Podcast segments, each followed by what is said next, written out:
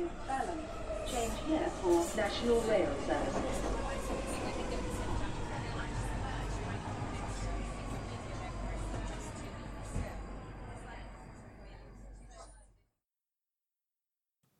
Bine te-am regăsit în stația Londra. Eu sunt Manuel Cheța de la manuelcheța.ro și tu asculti podcastul Un român în Londra. Bine te-am regăsit în anul 2020, un deceniu nou, așa numitul Roaring Twenties, și unde vom vorbi despre acești Roaring Twenties, despre Brexit și despre diasporeni fine. Bine te-am regăsit într-un nou an, la mulți ani, Crăciun fericit, toate cele bune și sper că vei începe anul cu optimism și cu pozitivism. Am uitat să zic că acesta este episodul numărul 69. O vorbă spune că dacă treci de episodul 50 în crearea de podcasturi, atunci sunt șanse mari să te ții de podcast cât mai mult, poate chiar ani sau decenii. Important este că un nou milestone a fost trecut, am trecut de 50 de episoade anul trecut, Anul ăsta sper să reușesc să fac uh, încă probabil vreo 20-30 ca să ajung la 100 de episoade și pe care mai pomenim și mai vedem. Așadar, episodul numărul 69. Acest episod a fost înregistrat în data de 13 ianuarie 2020, seara pe la ora 8, imediat după ce am reușit să ajung acasă după o ploaie specific londoneză, adică venită foarte rar și cu oarecum surprinzător. Unul dintre miturile generale legate de Londra este faptul că plouă mult. Nu, plouă mai mult la Brașov. Diferența între Londra și Brașov este faptul că Brașov este mai luminat de-a lungul anului, pe când Londra este plină de nori de-a lungul anului. Așadar, o zi de luni, un an nou, un episod nou și pe bună dreptate ne bucurăm, sau cel puțin eu mă bucur de un 2020 puțin mai aparte. Oarecum, uh, faptul că oamenii spun că este un roaring twenties este un fel de self-fulfilling prophecy. Adică dacă acum, acum 100 de ani de zile au fost uh, câteva chestiuni foarte interesante, foarte faine care s-au întâmplat, respectiv dezvoltarea tehnologiei radio, uh, melodii, muzicii, jazz și așa mai departe, probabil că și 2020 va fi la fel de interesant. Cel puțin, din punct de vedere personal, 2020 va fi interesant pentru mine pentru că în ideea de a nu mă plictisi la muncă sau de a nu mă învăța prea mult la muncă, m-am uh, inserat, ca să zic așa, în anumite proiecte care mă vor ține cu fundul pe cărbun, ca să zicem în felul ăsta, ca să nu cumva să cred că mă simt prea bine la muncă, așadar m-am implicat singur în niște proiecte oarecum complicate ca să fiu alert. Oricum, 2020, dacă lucrurile merg toate cum trebuie, va fi și anul în care mi-au rezidență permanentă sau settle status și așa mai departe. Dacă mai avem alte bafte, alte proiecte vor fi îndeplinite în anul ăsta. Cel puțin 2020 pare a fi un an interesant și pare a fi chiar un an al schimbărilor, cel puțin pentru mine. Aș fi curios să aflu cum este 2020 sau cum se prevede a fi 2020 pentru tine. Adevărul este că vorbeam cu oamenii stânga și în dreapta și le spuneam că 2020 se numește Roaring Twenties, fără să știu exact sau foarte precis ce este acest Roaring Twenties. Dar, din fericire, avem Wikipedia ci că Roaring Twenties este perioada între uh, 1920-1929 în care s-a văzut foarte multă prosperitate economică și uh, o dezvoltare culturală fără precedent, dar și uh, dezvoltare tehnologică. Așa cum uh, am spus, s-au, am, uh, s-au dezvoltat foarte mult tehnologii gen uh, mașini personale, moving pictures, respectiv filmele, cinematografele și radioul. Dacă stai să citești niște, o carte scrisă despre tehnologia informa- sau imperiile informaționale, cum e cea uh, scrisă de Tim Wu, o carte foarte interesantă legată de Rise and Fall of Information Empire, Empires. În cartea respectivă, Tim Wu chiar vorbește de anii 20 în care dezvoltarea radioului a avut o proporție extraordinar de mare și fiind un mediu nou, nu era supus reglementărilor legale și așa mai departe. Și tot felul de stații radio au început să răsăpară din loc în loc, în anii 1920. Stații radio, să zicem, mai mult sau mai puțin clandestine. Și era o perioadă în care se gândeau oamenii cum să facă, cel puțin uh, cei care vreau să vândă business, să, să vândă reclamă, cum să treacă cumva de la vânzarea de reclame pe ziare la vânzarea de reclame prin uh, radio. Și o perioadă bună au, s-au chinuit să vadă care ar fi varianta cea mai corectă de a vinde reclamă prin radio. Și au trecut prin tot felul de pași, prin denial, prin ceartă, prin uh, împăcare, până când au înțeles că merge într-adevăr să vinzi reclamă prin radio. Mai încolo, spre anii 50-60, și-au dat seama că merge într-adevăr să vândă reclamă prin uh, TV și mai nou prin social media și pe aia bloguri și, bineînțeles, mai nou și prin uh, podcasturi, mai ales și prin România. Și în felul ăsta fac un segue, să zicem așa, ca o trecere. Podcastul de față este partea uh, Ad Network Think Digital, Think Digital Podcast Network.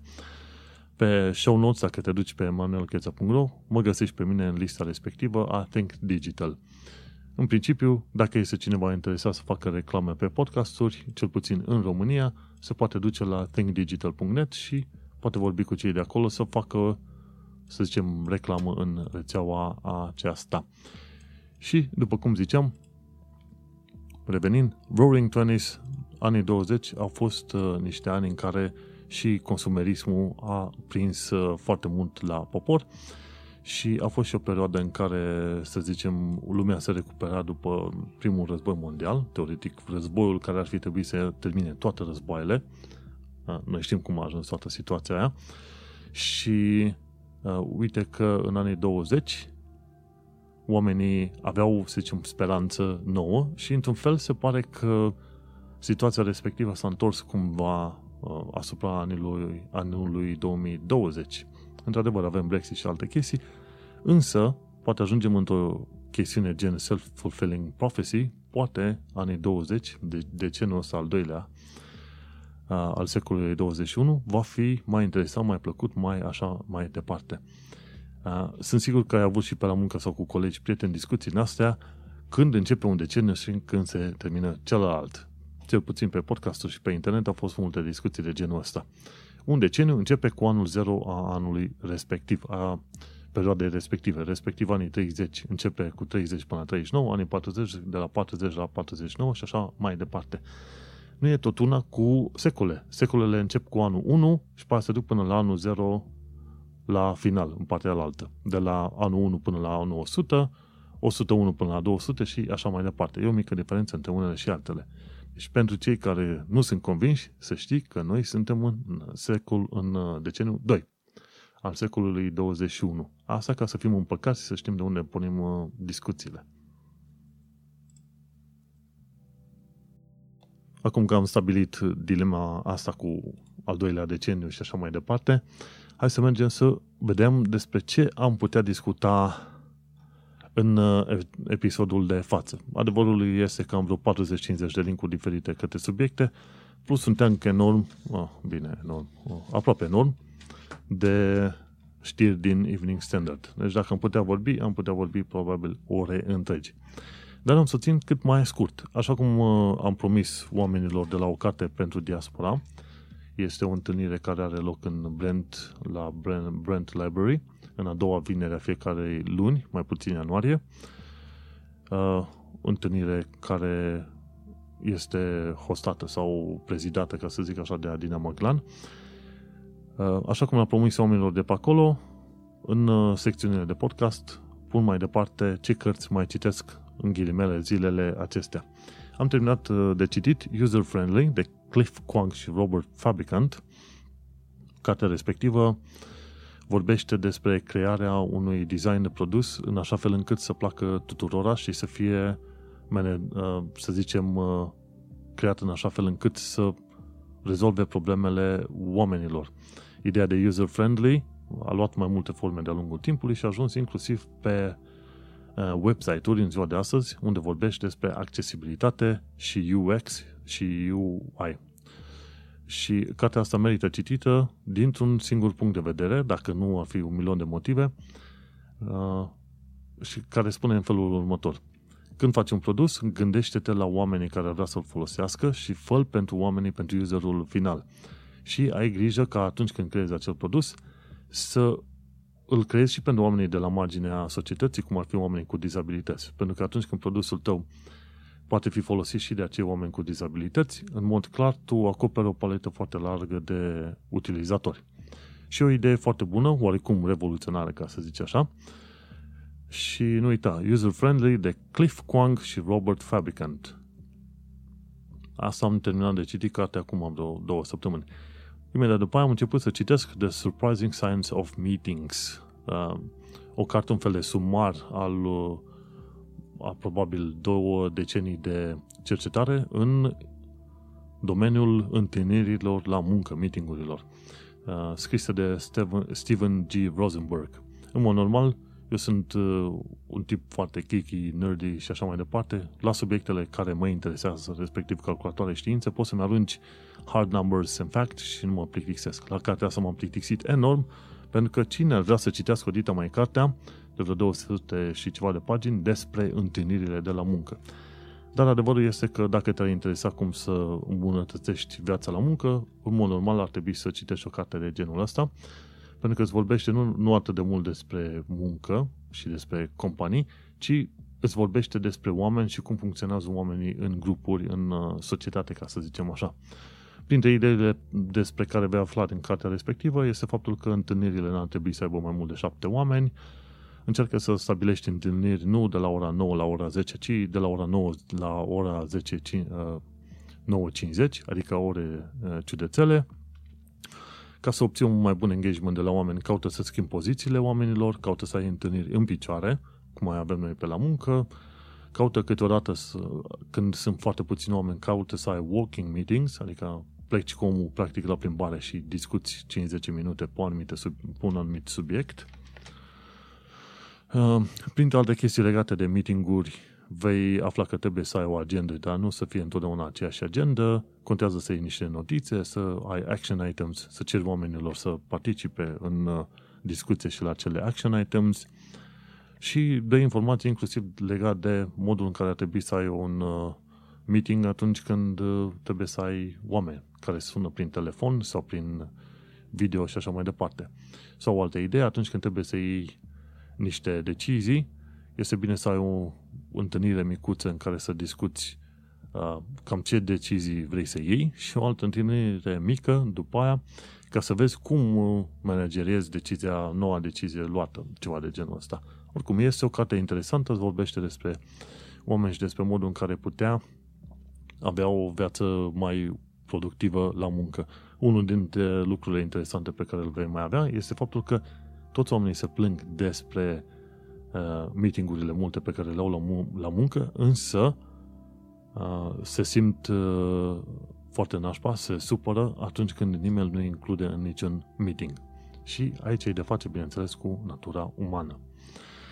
Bun, și încă o carte, deci am terminat de citit și uh, cartea respectivă despre meeting-uri și am uh, început o nouă carte scrisă de Dan Lyons, numită Disrupted, My Misadventure in the Startup Bubble.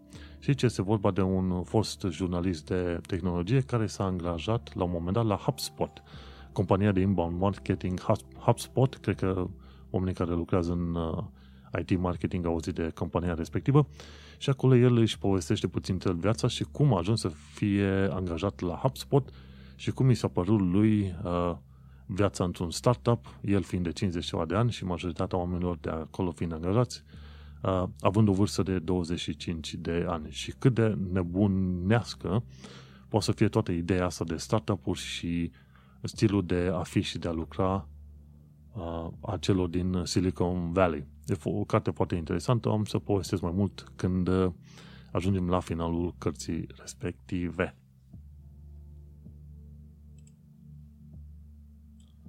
Apropo de angajări, am avut la un moment dat o discuție cu niște colegi la muncă și concluzia generală pe Londra este, cel puțin în domeniul de IT, dar probabil și în alte domenii, este că dacă vrei să urci repede în uh, scara asta a pozițiilor la muncă, cel mai des vei vedea că poți să faci treaba asta dacă schimbi locul de muncă odată la 2 ani de zile.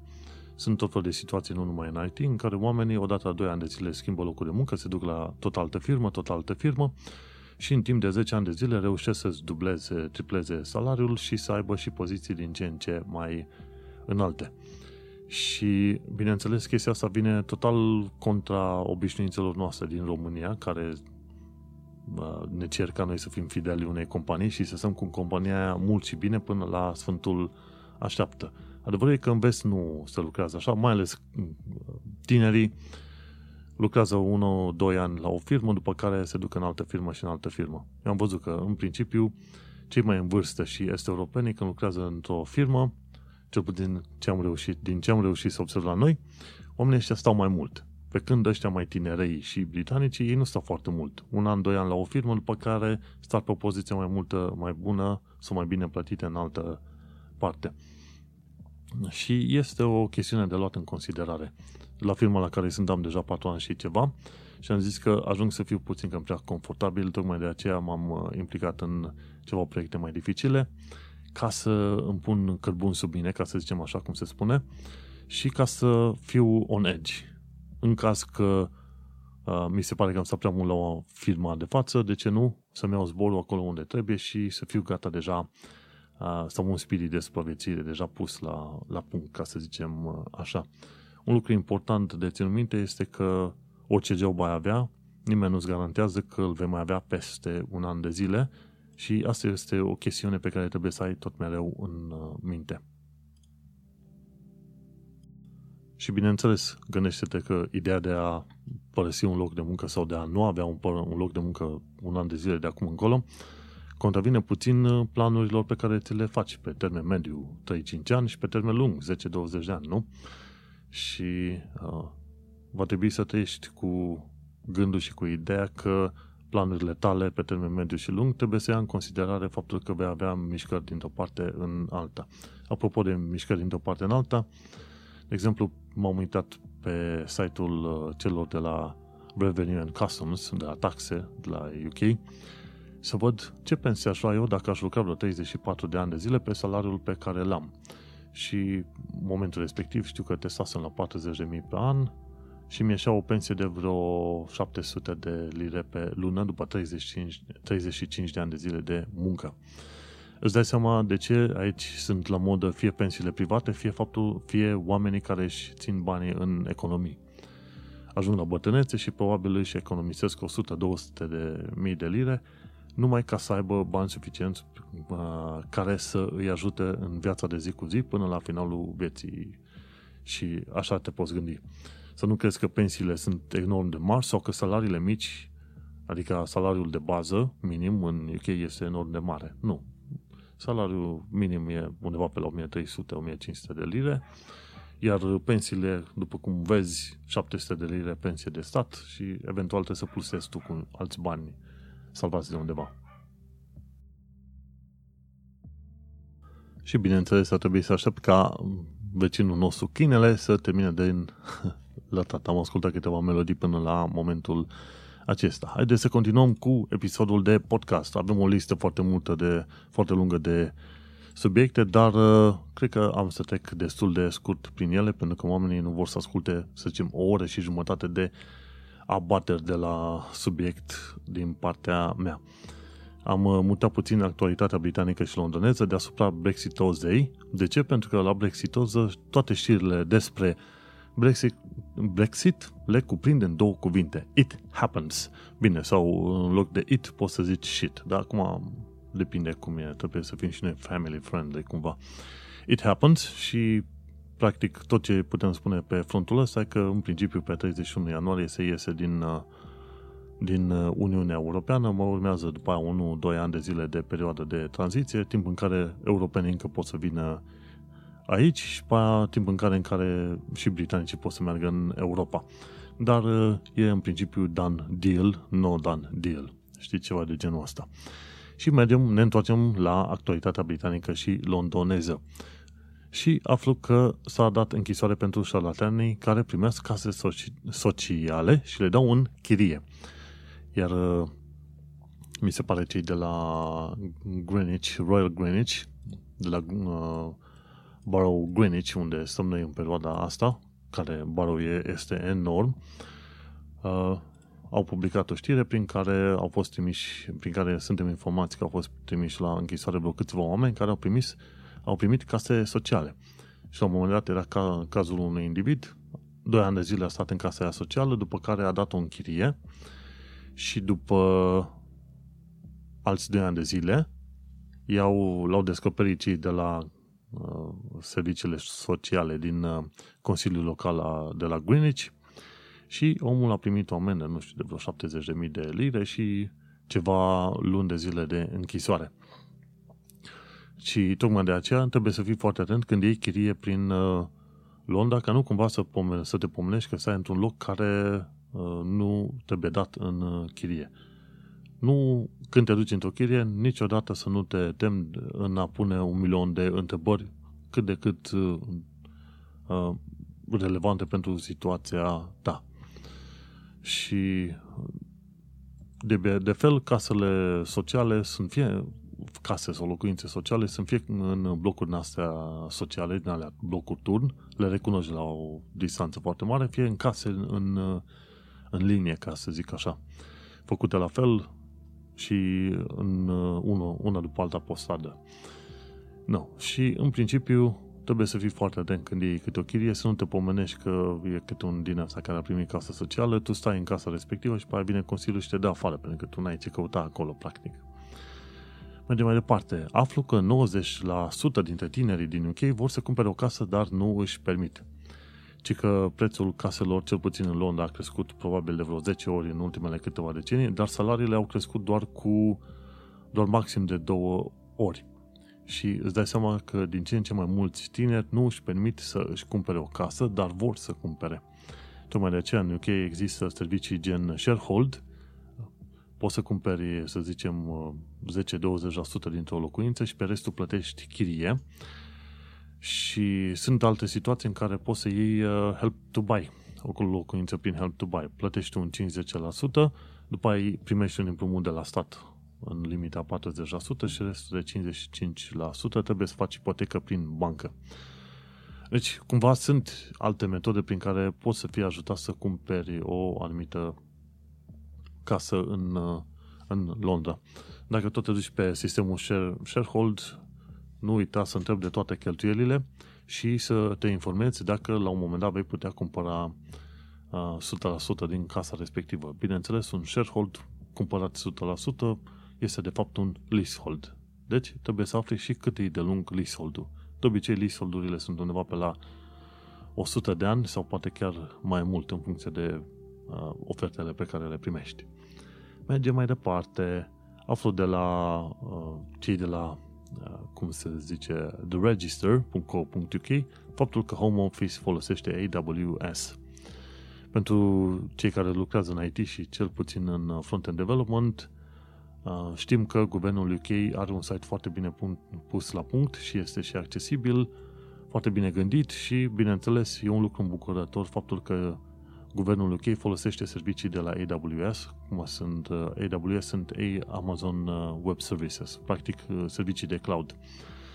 Asta înseamnă că au ceva echipe de oameni inteligenți care fac o treabă foarte bună. Până la urmă, cel puțin nu ai de face cu site-uri extrem de scumpe, cum e site-ul de 12 milioane de euro din România, ceva era un site prin România sau ceva din asta, un nume ciudățel din asta, Chiar Clotilde Armand a făcut de curând o referire la faptul că un site de 12 milioane de lire, de euro, în România nu funcționează, știi? Nu. Cel puțin în UK știi că site-urile guvernamentale funcționează, sunt protejate și folosesc uh, servicii de cloud bine puse la punct. Asta m-a bucurat. Un lucru ciudat, am aflat că, că aici prin UK au ăștia și sataniști, care se pare că au omorât o oaie pe undeva printr-un deal din zona Hampshire, E ciudat. E ciudat că există asemenea oameni și e ciudat că sunt și oameni care cred în chestiuni din asta religioase în anul de grație 2020. Dar, în fine, ciudăței vor exista probabil și peste un milion de ani, atâta timp cât natura umană nu se va schimba, societatea se va schimba, civilizația se va schimba, tehnologia ce vrei tu se va schimba, dar natura umană nu se va schimba nici peste un milion de ani. Mergem mai departe. Timpii de așteptare la GP sau GP fiind medicul de familie sunt foarte mari. Așa că se inventează ședințe de grup. Ceea ce înseamnă că în loc să aștepți 2, 3, 4 săptămâni până să ajungi tu la medicul de familie, te poți duce într-un grup și atunci în grup se tratează oamenii. Bineînțeles, ei, asta doar e un test, e un uh, program pilot undeva prin uh, nordul uh, Angliei. Adevărul e că foarte mulți oameni se plâng de două lucruri aici, în UK. Nu, de fapt este unul singur, timpii de așteptare. Durează foarte mult să te duci la un GP, una la mână. GP-ul, în ultima perioadă, oamenii se plâng și de faptul că medicii de familie nu, nu dau atenție cum trebuie problemelor semnalate. Când te duci și la urgențe, câteodată aștepți ore întregi și acolo.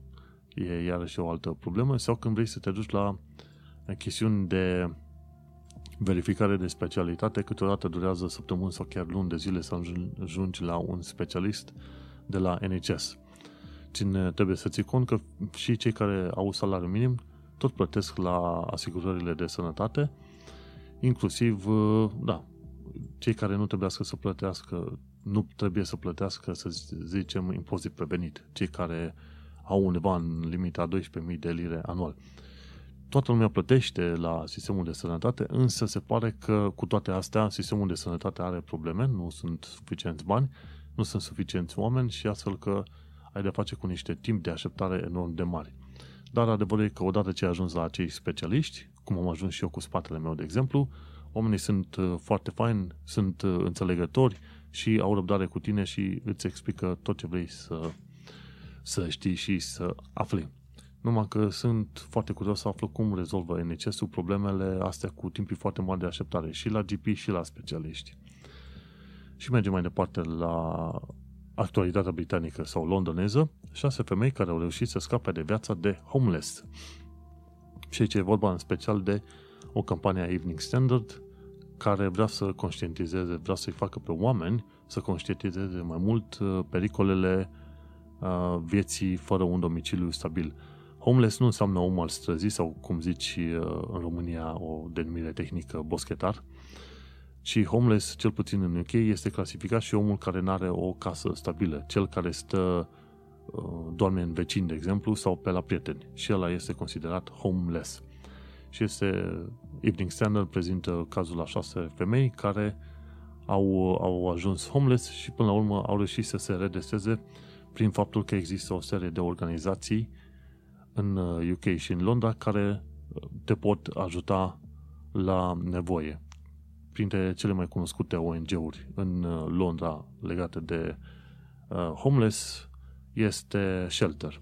Dacă ai probleme de genul ăsta, nu uita să cauți cu undeva un reprezentant, reprezentant Shelter și ei te pot ajuta cu o cameră în care să locuiești, cu tot felul de adeverințe legate de faptul că ești homeless și mi se pare că cei de la HSBC chiar îți vor crea un cont bancar dacă nu ai, chiar dacă ești homeless și nu poți să demonstrezi că ai un domiciliu anume, de exemplu.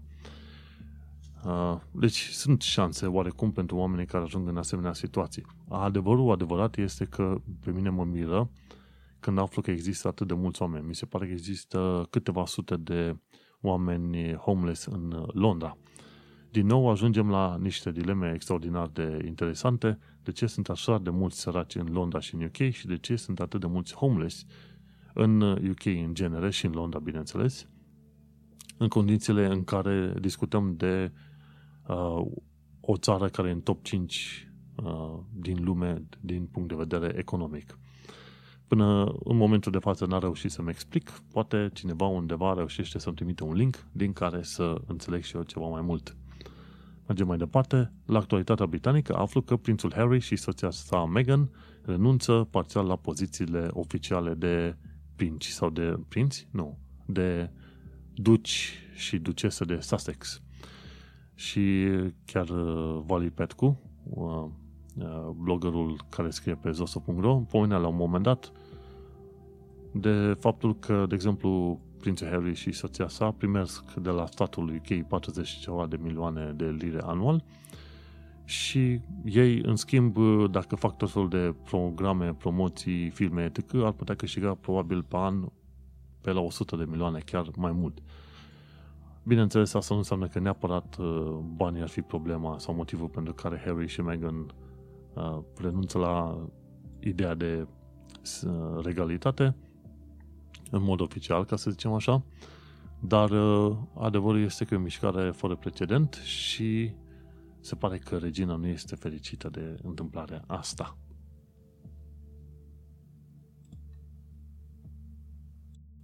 Adevărul e că, cel puțin dacă citești tabloidele, o să vezi că Daily Mail, uh, The Sun și alte hârtii igienice de genul ăsta uh, se plâng enorm de mult de regalitate și faptul că UK-ul pierde zeci și zeci de milioane de lire anual prin faptul că ei întrețin, uh, să zicem, familia regală.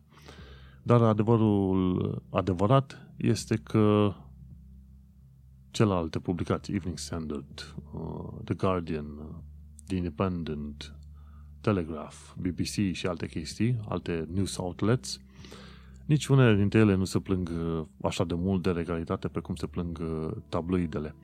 Într-un mod interesant, mai devreme sau mai târziu, ajungi să înțelegi că până la urmă regalitatea face parte din ceea ce înseamnă a fi britanici și britanism cu ghilimele de rigoare, și tocmai de aia, în discuțiile obișnuite, nu o să vezi oamenii să zică că li se pare că se cheltuie prea mulți bani pe spatele regalității. Adevărul e gândindu-te la faptul că UK este în top 5 economii din lume, o să descoperi că vreo câteva zeci de milioane de lire sunt, să zicem, negru sub unghie, comparativ cu bugetul general al UK-ului. Așa că nu-ți faci așa de mult și nimeni nu își face prea mult probleme legate de chestiile astea cu banii dați regalității.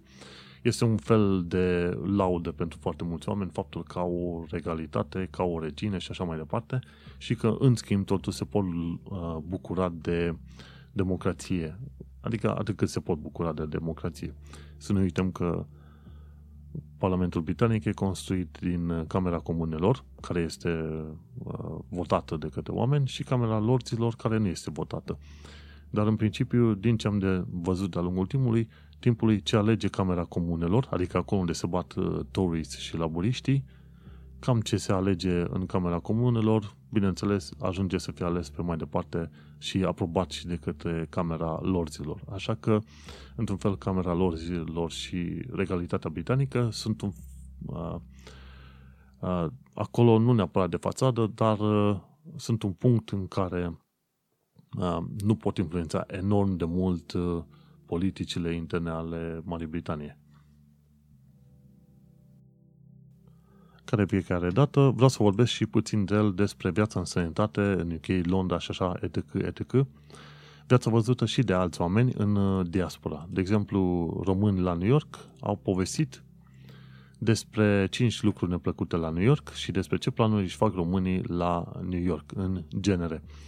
Și nu uita să vizitezi canalul de YouTube Român la New York ca să afli și tu mai multe despre viața oamenilor uh, respectivi mi îmi place că ei fac acele vloguri în care te scoli la plimbare și te duci cu ei la plimbare pe stradă, la magazine, restaurante, ce vrei tu mai departe și acolo vezi cum își trăiesc cu oamenii cât de cât uh, viața. Pentru oameni fascinați de New York, cum sunt eu și probabil încă mulți alții, îți dai seama că te uiți la fiecare minut din cele 20-30 de minute de vlogging ca să vezi și tu cum arată locurile, străzile și întâmplările pe acolo prin, uh, New York și într-un fel cauți și tu să trăiești cu ei sau prin ei uh, viața acolo în New York. Mai devreme sau mai târziu sper să ajung măcar pentru câteva zile să vizitez New Yorkul și cine știe, poate o să-mi placă suficient de mult să stau mai mult pe acolo. Mergem mai departe. Alexandru Tofim, un prieten de-al meu, care are canal de YouTube uh, numit Bandit Vlog pe YouTube, așa, cum am zis, el uh, povestește cum se sărbătorește Revelionul în Olanda, cu multe lucruri arse. Din ce am înțeles eu, prin Olanda, uh, tinerei de vreo 12, 13, 14 ani, cum au ocazia iau artificii și dau foc uh, cabinelor telefonice, coșuri de gunoi și așa mai departe. Este distrugere incredibilă. Mi se pare că sunt și știri naționale în perioada Revelionului când tinerei fac distrugeri și dau foc multor lucruri. Și deși Olanda este o țară extrem de organizată și de civilizată, se pare că de Revelion, cel puțin copiii, își fac de cap într-un mod nedescris. Mergem mai departe. Aflăm de la, de la o canadiancă cum este sistemul NHS, uh, sistemul de sănătate britanic. Și în principiu este chiar foarte bun și de lăudat. Nu ai ce să te plângi. Mergem mai departe. Pentru cei care locuiesc în Australia, probabil uh, se știe deja de marile incendii care au loc acolo și care au loc probabil chiar în fiecare an. Deci dacă ai de gând totuși să te duci în Australia, vezi să cauți zone în care nu sunt incendii. Mergem mai departe. Am aflat la un moment dat de ce au fost scoase din uz troleibuzele din UK. Știu că la un moment dat a fost o discuție să se scoate și troleibuzele din uh, Brașov, de exemplu. Pe linia 8 e troleibuz, e o, era să zic o cârtiță. Este o, o rablă din aia ordinară, cu butuc la mijloc și așa mai departe, care încă este în uz. Ar trebui ascunsă și aruncată la gunoi și adus un autobuz nou. Ideea este că uh, am aflat până la urmă de ce au scos ăștia trolebuzele din UK și e o chestie foarte ciudată. Undeva prin anii 70, uh, oamenii simpli au reușit să-și cumpere mașini, din ce în ce mai mult. Mașinile personale au fost suficient de ieftine încât foarte mulți oameni au început să le cumpere și uite că prin perioada respectivă trolebuzele au fost scoase din uz, deși ele reprezintă o, o soluție ecologică mult mai faină decât autobuzul normal sau uh, cine știe decât mașina, mașina personală, bineînțeles. Și sunt cică planuri să reintroducă trolebuzele în UK. Încă sunt în discuții să vadă dacă vor face treaba asta sau nu.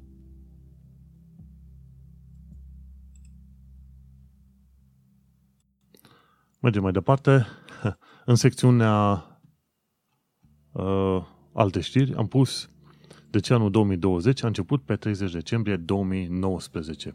În sistemul fiscal se pare că oamenii calculează timpii și săptămânile diferit, așa că din punct de vedere financiar se pare că anul 2020 a început pe 30 decembrie 2019. Și, într-un mod interesant, Big Tech, cum e Google, Amazon, Facebook, sunt și IBM și Microsoft, sunt implicați în industria petrolieră prin intermediul serviciilor AI oferite companiilor, companiilor din respectiva industrie. Nu știam treaba asta, dar uh, adevărul este că AI-ul, inteligența artificială, va avea din ce în ce mai mult efect pe măsură ce va trece timpul. Încă nu este un AI generalizat, ci este un AI general, pardon, ci este un AI specializat, doar antrenat pe anumite subiecte de lucru. Mergem mai departe, pe scurt din România, ci că a fost un accident undeva la un spital în București, o femeie a fost operată și a fost omorâtă prin incendiere în, pe masa de operație. S-a scris în toată lumea de chestia asta și mi se pare am pus și un link către uh, interestingengineering.com, care este un site nu prea cunoscut din SUA. Și oamenii au scris despre cazul incendierii femeii. Deci este culmea cât de multe mizerii se pot întâmpla în uh, România. Un alt motiv pentru care, bineînțeles, să îți vezi și tu liniștit de treabă, să mergi în sănătate, dar la vot să nu, să nu uiți să revii și să votezi uh, USR Plus, pentru că în perioada asta pe ei îi susțin, pentru că mi se par oameni corecți și uh, de bună credință. Mergem mai departe, vreau să vorbesc despre Diasporen Fine. Uh, printre alții, vreau să povestesc și despre Mircea Goia din SUA. Mircea Goia este un român plecat prin, tot prin uh, loteria vizelor în urmă cu ceva ani de zile și este producător de filme și în momentul de față locuiește în Phoenix, Arizona. Uh, Mircea Goia are un site numit Romanian Startups și acolo trece o listă întreagă de startup-uri, de firme create de către români, dar care uh, lucrează și trăiesc în, uh, în UK. Uh, în UK, pardon, în SUA. Și e un lucru foarte, foarte fain ce face omul nostru, pentru că își dedică timp uh, buni și bani pentru a crea tot felul de uh, informații legate de români care fac lucruri foarte, foarte faine în uh, străinătate. Nu uita să verifici romanianstartups.com ca să afli mai multe despre ce a lucrat el. Am pus chiar și link pe manuelcheța.ro către site-ul IMDB. Uh, Internet Movie Database, în care e și Mircea Goia a trecut, producător și cinematograf.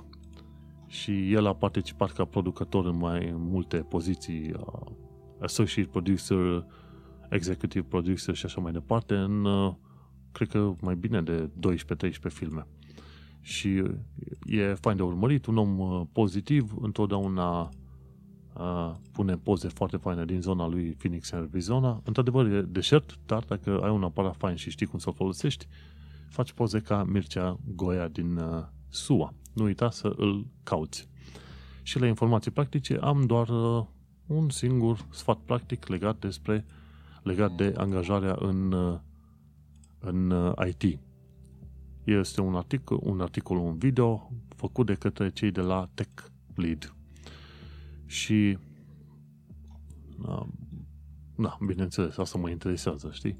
Oricum, la sfaturile de angajare de IT, întotdeauna este bine să acoperi chestiunile tehnice, dar să știi că întotdeauna chestiunile tehnice, oricât de bun ești, sunt doar un punct de intrare. Să zicem, e chestia care îți permite, ți se deschide ușa, dar adevărul că interviurile întotdeauna sunt câștigate prin atitudinea ta și oamenii sunt foarte mult interesați în acele interviuri să vadă cum lucrezi în alte echipe, dacă vrei să înveți, dacă ești adaptabil, dacă îți place să ajuți oamenii, dacă îți place să gândești de unul singur, să găsești soluții și așa mai departe.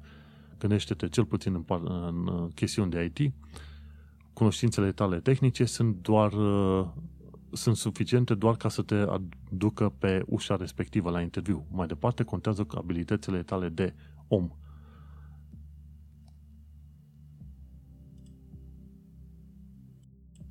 Și hai să trec la ultima secțiune din uh, show notes, învață limba engleză. Cei care mă urmăresc pe Facebook sau Twitter văd că din când în când dau uh, share la tot felul de filme de YouTube în care uh, ești învățat vocabular, pronunție, intonație, cuvinte, etc., etc. Și uh, printre tot felul de chestiuni pe care le-am promovat de curând a fost și pronunția literei S în verbe versus pronunția literei S în substantive sau adjective.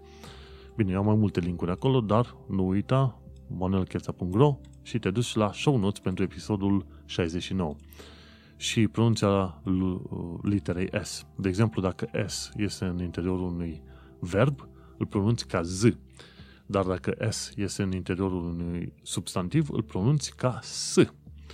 De exemplu, house. House este casă. This is my house, spui că asta este casa mea. Și house cu S. Dar uh, este un alt termen, to house adică a găzdui pe cineva, a ține pe cineva în casă, se scrie exact la fel, house, H-O-U-S-E, dar se pronunță z, house, to house someone. Și uh, de-aia nu uita, S-ul în uh, verbe se pronunță z, iar S-ul în substantive se pronunță S, simplu. Bineînțeles, atunci când se pronunță, nu uita că ai cuvinte gen island, în care s nu se pronunță deloc.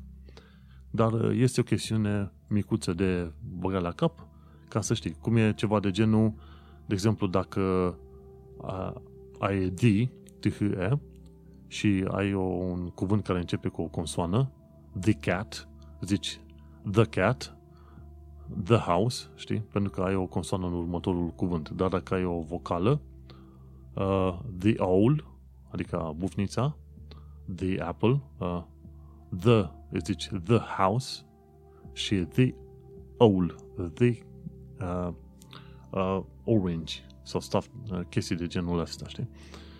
Și oricât de bine știe engleza, eu prefer totuși să învăț cât mai mult și cât mai bine, pentru că nu că m-ar interesa să am neapărat accent britanic, însă m-ar interesa ca oamenii să mă înțeleagă suficient de bine atunci când vorbesc cu ei.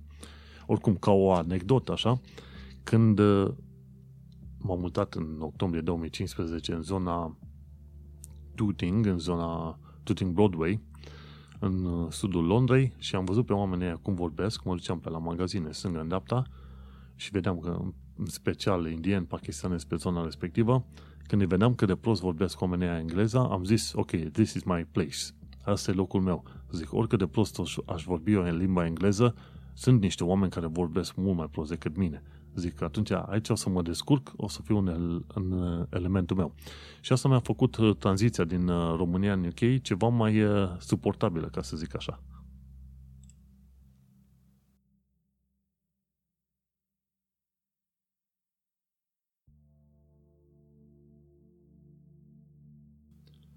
Nu, uite că am avut și o bine meritată pauză de cafea, mai vorbit cu lumea pe aici și stăteam și mă uitam la mă, sigla de Live On Air de fiecare dată când deschid, când fac un episod nou, când fac înregistrările, aprind luminița cu Live On Air, ce am luat-o de curând și uh, dacă e cineva să aibă ceva de discutat, îi arăt semnul, uite, sunt Live On Air, nu mă deranja. Uh, până când să ajung să am eu propriul meu studio pe undeva, probabil vor mai trece ceva zeci de ani de zile, dar nu mai contează. Important e că am uh, toată instrumentația de care am nevoie pe aici și pot vorbi sau abera în continuare uh, de la mine de acasă, din fața calculatorului meu. Și câteodată mă gândesc că în episoadele astea de podcast, de aia mai și pomenesc ce butonașe am, ce prostii le mai fac, pentru că vreau să povestesc puțin și despre latura umană, să zicem, a vieții și a lucrurilor din, uh, din sănătate sau cel mai probabil din uh, Londra, ca să zic așa. Ca de exemplu, ca să mă ating puțin tel de latura aia umană, când te duci cu trenul, e întotdeauna plin și mai ales gândește-te dacă ești în zone în care trenul vine de două ori pe oră ca să se ducă către centrul Londrei, ei bine, aștepți mult și bine. Ai ratat prima oră trenul, următorul tren vine în uh, doar jumătate de oră. Este drept că lucrez uh, chiar în Shard, la London Bridge, pe acolo. Însă, dacă stai într-o zonă puțin mai îndepărtată, cum suntem noi acum în uh, zona 3, este o zonă leafy, ca să zicem așa, uh, multe parcuri, mulți copaci și așa mai departe, însă conexiunile sunt extrem de proaste și este groaznic de enervant când vrei să te duci undeva în oraș și calculezi la timpii normali, mai pui încă o jumătate de oră sau chiar 40-50 de minute. Gândește-te că în mod normal, oriunde vrea să ajungi în Londra, nu scapi fără să mergi 40-50 de minute undeva. La aia mai adaugi 40-50 de minute ai noștri de din coace ca să ajungem undeva în uh, civilizație. Și asta e numai zona 3. Nu știu, nu vreau să știu despre oamenii care stau în zona 4 sau zona 5 a Londrei. Uh, în schimb, este o zonă foarte liniștită și este foarte interesant și fain să mergi dimineața când te duci la muncă, la un 7-8, bine, eu merg la un om jumate ca un leneș, când mergi la muncă dimineața și să treci printr-un parc, să te uiți la uh, tot felul de peruși, despre care, peruși și papagali despre care am povestit în episoadele trecute, că sunt foarte mulți papagali sălbatici în uh, UK și uh, tu uiți la păsările astea, treci pe lângă un lac unde plin de rațe și gâște și te duci mai departe către locul tău de muncă. Este, să zicem, o privire pitorească. Bineînțeles, odată ce ajung la muncă, e 9 jumate dimineața, îmi bag ochii în monitor, când îmi scot ochii de, din monitor e deja 6-7 seara și trebuie să plec uh, acasă. Nici nu-mi dau seama când, uh, când trece ziua. Asta înseamnă să fii ocupat și să ai uh, chestiuni de făcut aici și acolo. Uh, într-un mod interesant, poate e chiar fain și de lăudat să zici că lucrezi în shard prima oară, a doua oară, dar după aia devine o chestie, un clișeu, o, o chestie de plictiseală. Uh, nu mai pune, pomenești oamenii pe unde lucrezi, ci doar că lucrezi la o firmă din UK și că ești undeva prin centrul Londrei și cam atât. Într-un fel, mai tot omul care lucrează în IT lucrează cumva în centrul Londrei, să, în centrul Londrei sau cel puțin în uh, zona 1, ca să zicem uh, așa. Dar de mult uh, nu mai devine un punct de laudă să zici că lucrezi într-un, într-o clădire de gen Shard.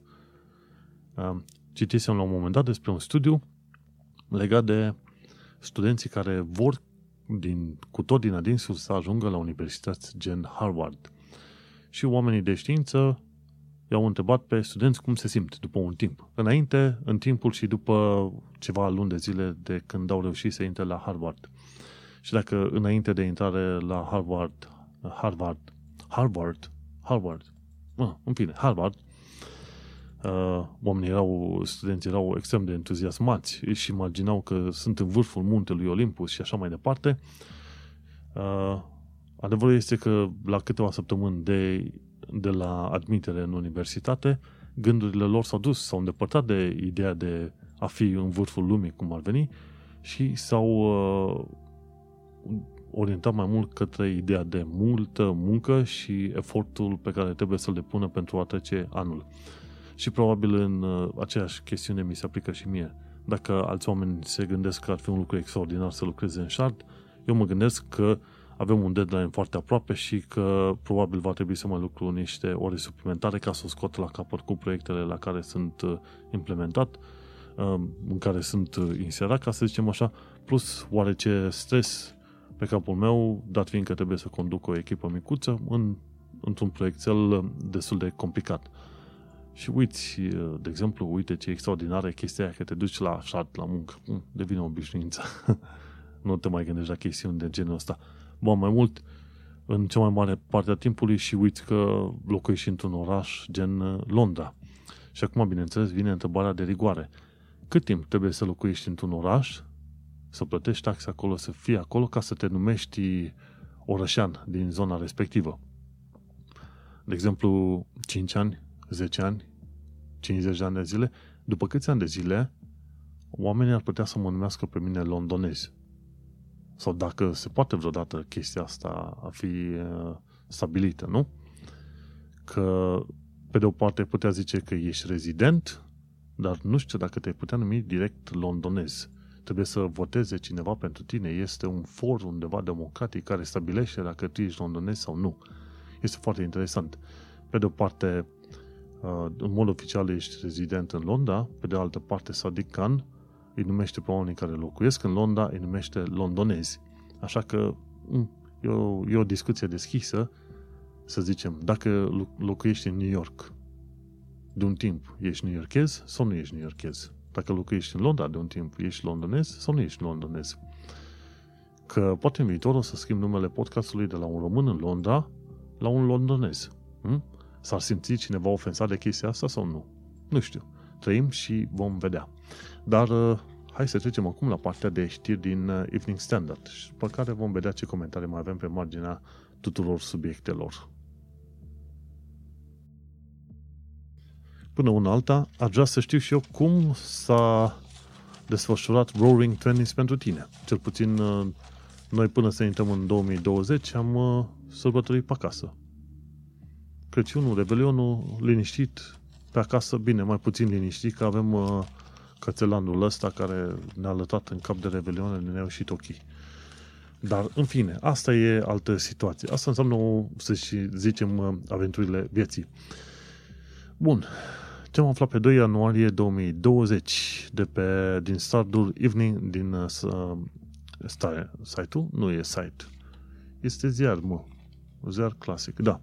Evening Standard, 2 ianuarie 2020. Și că sute de trenuri au fost uh, ținute în uh, garaj pentru că o, o mulțime de angajați de la Southwestern Railways care au uh, participat timp de aproape 4 săptămâni de zile la grevă, au trebuit să fie trimiși din nou la training de securitate, de siguranță, pardon. Uh, și asta e chestia. După ce că cei care au de mers în zona de sud-vest au trebuit să aștepte câteodată ore întregi să-și prindă trenul către casă, acum ce s-a mai întâmplat a fost că după ce s-a terminat chestia asta cu greva în toată luna lui decembrie, și pierde de sute de milioane de lire pentru Southwestern Railway. Uite-te că cei de la Southwestern Railway ar trebui să blocheze câteva trenuri, sute de trenuri, pentru că angajații care au fost în grevă trebuie reinstruiți în domeniul uh, securității. Mergem mai departe. Uh, tot în ziua de 2 am văzut o imagine foarte faină uh, cu Piccadilly Circus Station, în zona Piccadilly Circus. Este o intersecție foarte interesantă și pe o clădire este un uh, ecran enorm care se învârte cumva de jurul, în, în jurul clădirii, e făcut din LED-uri.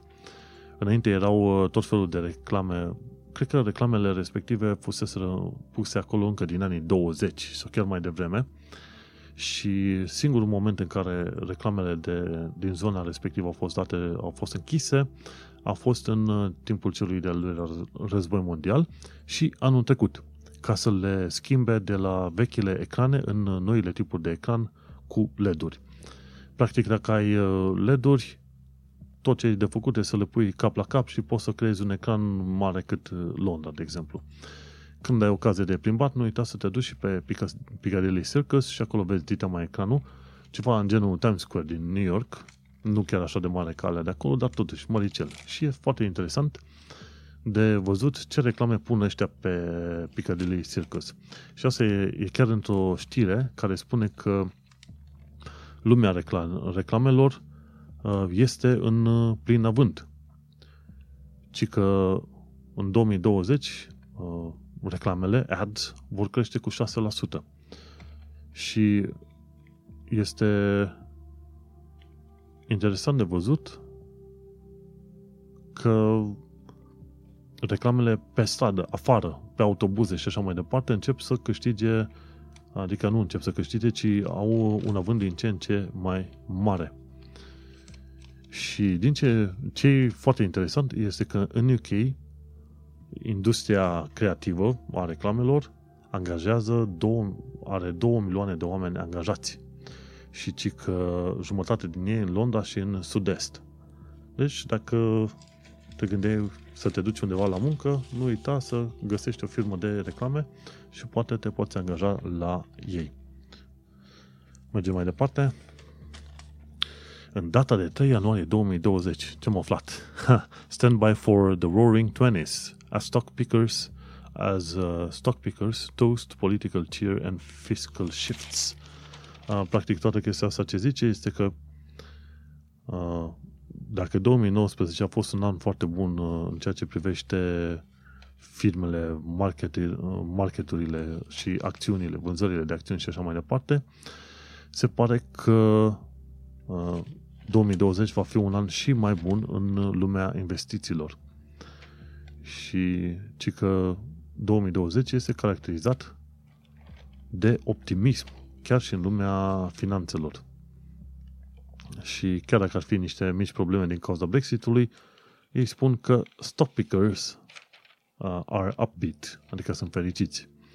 Și uh, lumea se așteaptă ca guvernul să înceapă din nou să investească în tot felul, tot felul de, uh, de proiecte și speră că la un final în 2020 războiul din asta, războiul ăsta economic între UK și SUA să fie, UK și SUA? Nu, între SUA și China să fie finalizat.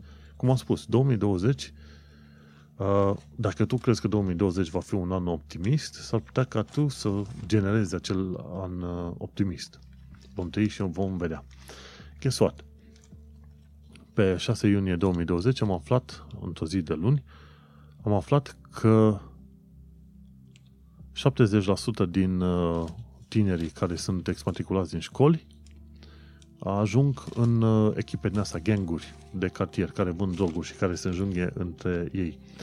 Un lucru pe care nu-l știam aici în UK este faptul că există un număr destul de mare de, ex, de exmatriculori din școli. Dacă copiii sunt violenți, sunt uh, dați afară din școli, fără prea multe fără prea multe, să zicem, menajamente.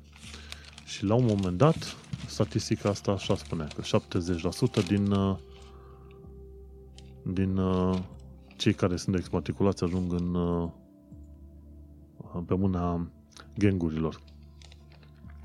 Și este foarte interesant, este luat exemplul Glasgow, din nou, din Scoția, care a reușit să reducă numărul exmatriculărilor și cu ocazia asta să reducă din numărul de infracțiuni violente cu 50%. Uhu. Interesant lucru, ci că 16.700 de copii sunt uh, dați pe mâna Pupil Referral Units, PRUs, un fel de uh, unități în școală de corecție, ca să zicem așa. Și ci că se cheltuie 18.000 de lire cu un asemenea elev care a trecut în unitățile astea corective, să zicem. Și pardon. Și ce se spune că din ăștia 16.700, doar 1,6%, deși sunt în unitățile astea speciale, uh, nu reușesc să ia note, uh, doar 1,6% iau note bune. Și uh, mai bine de 50% din cei care care sunt incluși în aceste structuri specializate nu reușesc să se angajeze după ce termină școala. Îți dai seama, ai copii violență, ce sunt ei cu probleme și îi incluzi în programele astea, cheltui 18.000 de lire pe an cu ei și până la urmă nu se duc nicăieri banii respectiv. Eu nu știu ce să zic, dar pare o problemă de management pe aici, pe undeva. Pentru că e foarte mare mirarea că ai de-a face cu 16.700 de cazuri de copii care ar putea fi exmatriculați în fiecare an în UK. Uh, nu știu câte, cât de multe ar fi cazurile în România, pentru că n-am auzit de asemenea statistici la noi.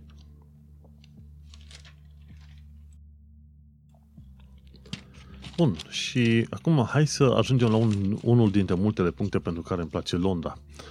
Se pare că de curând uh, Gotham Police a mers cu mașinile prin uh, Londra ca să-l ajute pe Batman în uh, prin prinderea infractorilor. Guess what? Asta nu e glumă. Se fac filmări la noul film Batman și în zona Temple Station, Temple Tube Station și în zona respectivă au fost făcute filmări cu uh, Robert Pattinson, care îl joacă rolul lui Bruce Wayne în uh, Batman, în filmul Batman și erau vreo câteva mașini de poliție marcate Gotham Police care eh, participau la acțiune în zona Temple Tube Station. Foarte interesantă chestia asta. Și pentru câteva zile sau pentru chiar o singură zi, acea zonă din eh, Londra a devenit eh, parte a Gotham City. Pentru cine nu știe, vezi că există și pe Netflix Gotham, un serial cu viața Uh, cu viața lui uh, Gordon înainte ca Batman să fie Batman. Și uh, este, are câteva întorsături foarte interesante, dar mi-e place vibe-ul din filmul respectiv. Într-adevăr, în ultimul sezon a avut vreo câteva secvențe din alea cam puțin credibile și scenariul sau grafica sau ce mai era, era destul de prost pe acolo, iar secvența finală în care apare uh, numai apare Batman pe la vârsta de 20 și ceva de ani, e destul de hilară, în care îți dai seama că e filmată tot cu tânărul Batman, dar uh, nu, în mască de om mare. Dar în schimb, Gotham este un uh, serial foarte fain și interesant, mai ales pentru nostalgicii care au folosit computere prin anii 90 din alea cu monitoare CRT din alea mari. Mulți nu mai, nu mai știu despre ce este vorba dar uh, nu uita, ești fan Batman, nu uita că poți să te uiți pe Netflix la Gotham și este un uh, serial foarte fain uh, de urmărit. Mergem la următoarele știri. Un alt lucru care îmi place în Londra este faptul că ai buskers. Buskers sunt ăștia cântăreții de stradă. Cel puțin îi găsești foarte mult în zona Soho sau te duci pe Oxford Street. Dacă vrei să vezi oameni talentați care cântă live, îi găsești pe acolo. Ce se întâmplă? Ci că ăștia din Evening Standard ne spun că shows almost over for uh, West End buskers. Și acolo este vorba de cântăreți care vor trebui să primească ceva permise speciale din partea Consiliului din uh, Westminster, pentru că altfel ar putea risca să ia o amendă de 1000 de lire dacă nu au acele permise speciale și dacă nu, nu cântă în uh, zone special amenajate. Uh, mulți oameni spun că vor, uh, îi vor speria pe acei cântăreți sau performă de stradă și probabil oamenii respectiv nu vor mai cânta pe zonele alea. Adevărul e că ei sunt partea decorului Londrei și a frumuseții Londrei, ca să zicem așa. Mergem mai departe. Ce am aflat? Uh, magazinul Sainsbury's, lanțul de magazine Sainsbury's, uh, au pierdut uh, bani și în principiu au pierdut bani când e vorba de vânzări de jocuri video din magazine, vânzări fizice de jocuri video. Dar adevărul este că, dat fiindcă ai uh, jocuri pe tot felul de platforme online, de ce ai vrea să te mai duci să cumperi jocuri video pe DVD sau pe CD din magazin. Gândește-te că sunt foarte multe laptopuri și calculatoare în ziua de astăzi care nu mai au DVD uh, sau CD tray. Nu mai poți să bagi DVD-uri în ele și atunci ce faci? Și Sainsbury's uh, pare mirat așa, cumva că a pierdut, uh, a pierdut bani, mai ales pe partea de jocuri video. Păi, cum să nu pierzi? Gândește-te că și eu ca jucător de, ca gamer, am, de exemplu, am GOG.com, e Epic Store, e Ubisoft, e Origin, e Bethesda și Steam. Am șase clienți de, de uh, desktop prin care pot să văd și să joc jocuri video, știi? Când vrei să ții un joc nou, te bagi pur și simplu pe site-uri gen greenmangaming.com sau pe instantgaming.com și cumperi jocuri la reducere, primești codurile respective și intri într-unul dintre clienții ăștia de programele astea de Windows și îți dau de jocul. De ce să-ți mai trebuiască CD-ul și DVD-ul? Nu știu. Sainsbury's e cumva în uh, secolul și mileniul trecut, la propriu. Când discutăm de chestii din asta de jocuri video, știi? Și, nu, oricum, Sainsbury's uh, se clasează undeva pe la mijlocul supermarketurilor din UK. Uh, în materie de supermarketuri sau magazine ieftine ar fi Aldi și Lidl, după aia puțin mai sus e Asda și Sainsbury's, după aia puțin mai sus e Tesco, după aia vine M&S și Waitrose. Și așa crește și calitatea și prețul, prețul uh, lucrurilor. Dar pentru Sainsbury's am un sfat. Treci pe platformă online dacă tu vrei să vinzi jocuri, nu în magazine. Nimeni nu vrea chestia aia. Mergem mai departe. Aflăm că guvernul UK vrea să aducă uh, internet broadband peste tot în uh, UK.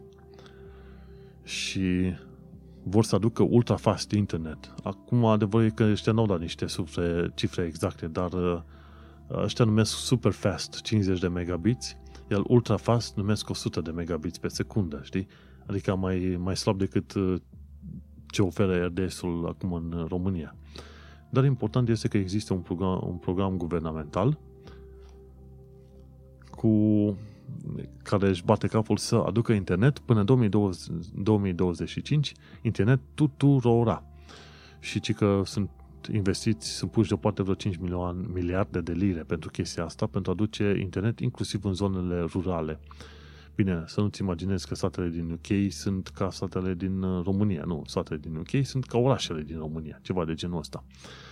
Și se pare că o bună parte din banii ăștia se vor duce la uh, Openreach, care e un departament al BT. Și BT, BT este British Telecom. Înainte a fost naționalizat, acum este privat. Dar, uh, în principiu, este bun faptul că UK a văzut necesitatea de a avea internet peste tot. La un moment dat erau niște oameni care vreau să spună, vreau să treacă internetul, accesul la internet, uh, în uh, rândul drepturilor fundamentale a oamenilor, cum ar fi dreptul de a trăi, dreptul de a munci uh, și dreptul de a adăpost și așa mai departe, vreau să treacă în lista aia și accesul la internet. Și mă gândesc că se va în, întâmpla. Oricum, apropo de accesul la internet, îmi vin în cap jocuri gen Cyberpunk, 20, uh, Cyberpunk 2077, un uh, joc video, un RPG, uh, din ce mă gândesc eu, joc video 3D, în care vezi cum ar arăta un univers cyberpunk în care toată lumea are acces la, la internet și la mașinării și sunt foarte mulți oameni care își pun tot felul de implanturi și augmentări din alea și abia aștept să apară jocul ăla în uh, timp de câteva luni de zile, în 4-5 luni de zile de acum încolo. Și aia ar fi probabil o posibilitate în viitorul apropiat, să zicem, poate în 100 de ani de, de zile de acum încolo, să ai niște dispozitive în creier în care să citești cele mai noi știri doar gândind de la acele știri. Vom tăi și vom vedea. Așadar, internetul e aici și internetul se va dezvolta și mai mult. Mai departe, pe 9 ianuarie 2020 am văzut un anunț la Tutankhamun. Practic, dacă te duci la Sachi, Sachi Gallery, Uh, până pe 3 mai 2020, vezi tot felul de artefacte legate de uh, faraonul egiptean Tutankhamun. Și bineînțeles, o să afli și mai multe detalii de, legate de istoria din perioada respectivă. Și asta e iarăși foarte fain, pentru că orice fel de expoziții au loc în lume, fie că e vorba de muzică, teatru, filme, artă, ce vrei tu, în mod sigur vor include și Londra. De aia zic, Londra este, în Europa e unul dintre cele mai bune locuri în care poți să fii, mai ales dacă ești interesat de chestiuni de artă, cultură și așa mai departe. Oricum, chestia asta cu arta și cu Tutankamon și alte chestii de genul ăsta sunt uh, într-un fel să zic la ordinea zilei. Ar trebui să îți faci, tocmai de aia să faci niște abonamente la tot felul de galerii de artă, teatru și așa mai departe. Ca să nu dai o tonă de bani când vrei să te duci la a, asemenea evenimente. Până pe 3 mai 2020 poți să vezi Tutankamon. Și să mergem la ultima serie de știri din uh, London uh, Evening Standard. Uh, stai că îmi pierd ziarele pe aici. Pe 10 ianuarie, vinerea trecută, cu două, trei zile, ce am aflat că prințul Harry și Meghan Markle ei sunt Royal Disruptors. Chiar au spus că uh, ei nu sunt foarte mulțumiți de viața de regalitate și modul în care trebuie să reprezinte regalitatea peste tot. Așadar, ei vor să facă propria lor viață și ducele și ducesa de Sussex se văd ca niște disruptori regali. Și au vrut că, au spus că vor să stabilească un nou model pentru familia regală în secolul 21. Adevărul este că merită lăudați din plin, pentru că, bineînțeles, odată ce trec anii, secolele, poate vrea la un moment dat și regalitățile să evolueze și să aibă un alt uh, comportament. Așa că, foarte bine. Felicitări pentru decizia lor. Mergem mai departe.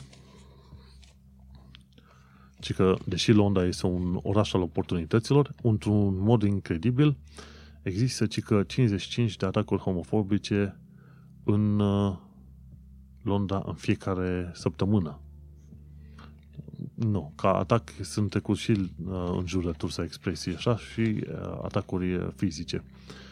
Dar uh, adevărul e că într-un oraș, într-o țară așa de progresistă, nu mă așteptam să existe atât de multe cazuri din astea, știi? 55 la, de atacuri. Bineînțeles, discutăm de un oraș de 9 milioane de oameni, dar totuși, gândește de 55 săptămâna asta, 55 săptămâna viitoare, deci, uh, în principiu, sunt, se pare, încă destui oameni și în Londra care nu acceptă oamenii care sunt diferiți de ei, știi? Și este foarte, foarte supărător că chestia asta se întâmplă. Mergem mai departe. Un alt motiv pentru care să-ți placă Londra este faptul că Madonna vine în vizită. Și are va fi la London Palladium mi se pare între 27 ianuarie până pe 16 februarie are ceva show, bineînțeles, va cânta, etc. Dar uh, cel mai important este faptul că Madonna s-a gândit să vină în uh, vizită și, bineînțeles, a venit în vizită unde? În Londra. Așadar, de fiecare dată când uh, vrei să ieși undeva, în mod sigur în Londra vei avea ceva de făcut. Așadar, nu te poți plânge ever că ai timp și că n-ai avea ce să faci. Nu. Indiferent, dacă vrei să ieși, ai unde ieși, dacă vrei să asculti o operetă, teatru, ce vrei tu, ai și din alea. O să mă duc la teatru numai de curiozitate odată, să văd și eu cum este. Vrei să vezi lucruri ciudățele, te duci în Soho. Vrei să asculti muzică, artă, te duci pe Oxford Street, asculti artiștii de pe stradă. Vrei să vezi, să trăiești lini, liniștea parcului, te duci în Hyde Park. Vrei să vezi oameni care ajungă bani iurea pe mașini eh, date cu aur pe ele, te duci în zona Belgravia Square, de exemplu, pe acolo, sau prin alte zone similare unde o locuință costă 40, 50, 100 de milioane de lire. Vezi de toate pe aici.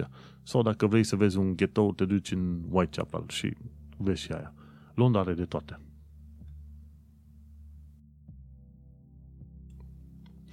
Adevărul e că la cât de multe oportunități are Londra, mai ales și pe partea de business, de exemplu, că de 10 ani de zile încoace mediul de afaceri și mediul de investiții a crescut uh, considerabil, mai ales când vrei să faci un startup.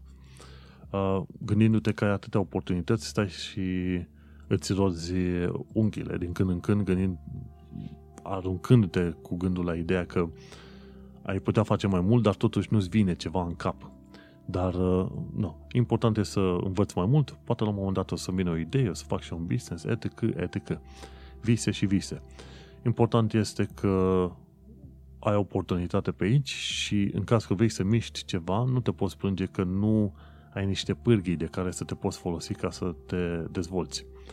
Chiar zilele recente vedeam că în afară de lanțurile astea mari de magazine, Tesco, Sainsbury's și așa mai departe, uh, indienii, pakistanezii, turcii au stabilit tot fel, au făcut tot fel de magazine din astea micuțe, de cartier, știi, off-license, cum uh, sunt numite.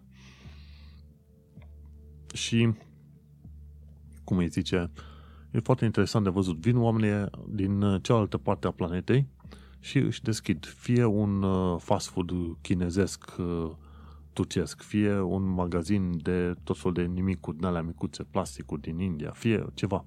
Dar oamenii vin de departe și fac o chestie. Fie un restaurant tailandez în care te duci să mănânci sau mâncare vietnameză sau ceva. Oamenii vin de departe și au curaj și mișcă și fac o chestie extraordinară pe aici. Așadar, dacă stai într-un oraș mare care are oportunități, uh, singurul motiv pentru care tu nu faci o chestie este pentru că tu nu faci o chestie. Nu pentru că n-ar fi sistem sau n-ar fi o, o oportunitate de a ridica o afacere, mai ales într-un, uh, într-o țară vestică. Dar uh, nu, hai că am aberat destul. Uh, am ajuns la finalul noului episod, respectiv episodul numărul 69 din uh, podcastul Un Român în Londra. Sper că ai aflat cât de cât niște detalii, sper că a fost informativ, entertaining mai puțin, încă mai am de învățat să lucrez la vocea mea de radio și să de, de povestitor, ca să zic așa. Și am vorbit acum despre Roaring Twenties, despre Brexit, despre Diaspora in Fine și sper că la un moment dat să reușesc să aduc până la urmă pe cineva în interviu sau să înregistrez eu un interviu cumva cu cineva. Am reportofon, by the way, și aș putea să-l folosesc, de ce nu? Sau poate că o să-mi uh, iau un webcam și să vorbesc cu cineva ca mai apoi să înregistrez pentru viitoare episoade de podcast. Vom trăi și vom vedea. Întotdeauna am promit că o să găsesc uh, uh, timp să înregistrez oameni, că oameni dispuși să vorbească ar fi, însă uit. În fine, sper să nu uit pentru dățile viitoare.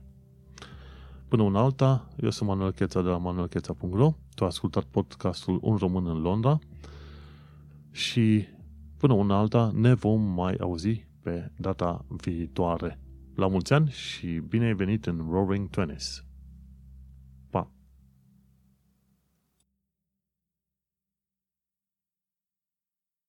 The next station is Balham. Change here for National Rail Service.